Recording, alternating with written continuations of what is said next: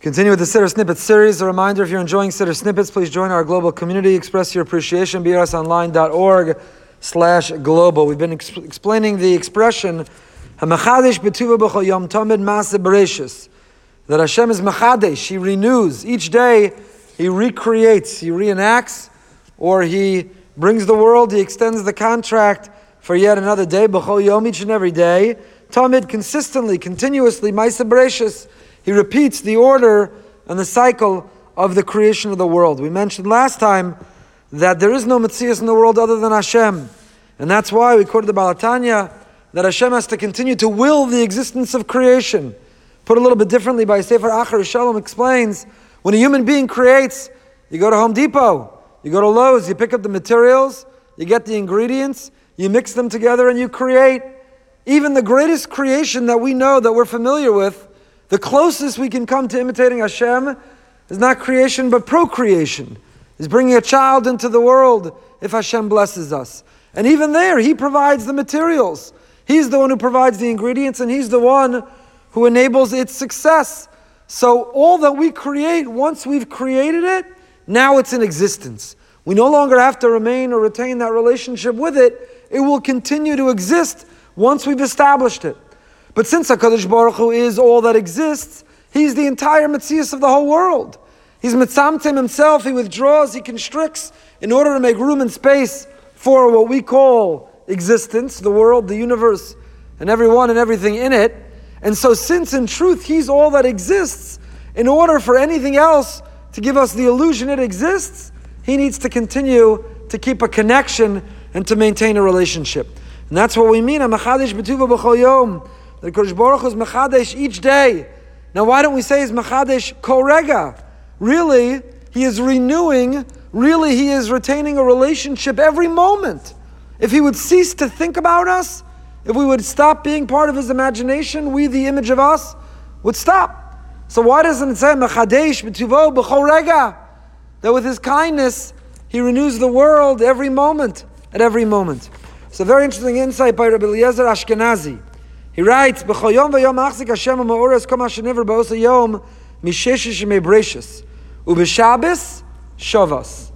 Kadosh Baruch Hu each day of the week reenacts and re or extends the contract of that which He created corresponding on that day of the week at the original creation.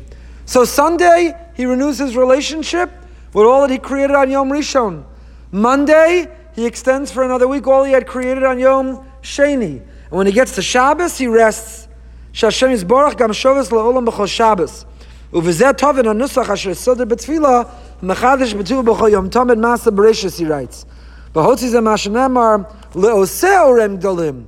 Chaim Volozhiner writes similarly in the Nefesh HaChaim, in Shar Aleph, that we don't say she'asa orim gdolim, that he made, he fashioned, part of history in the past. He created, he set it in motion, he moved on, and we don't necessarily know. So, unlike all the other creation that man does, whoever built this building, the architect, we happen to know, but the contractor, they built the building, they moved on. You can own a painting or a sculpture, and you don't know the artist. You can buy a book, and you don't know the author. The other forms of human creation, there's not necessarily a relationship. Because Baruch Hu, as the creator, there's always an ongoing relationship because it's not complete it's not static, it's not set in motion, but it's an ongoing relationship. So it's not she'asa urim gdolim, says the Nefesh HaChaim, it's le'oseh urim gdolim. Kodesh Baruch Hu is oseh.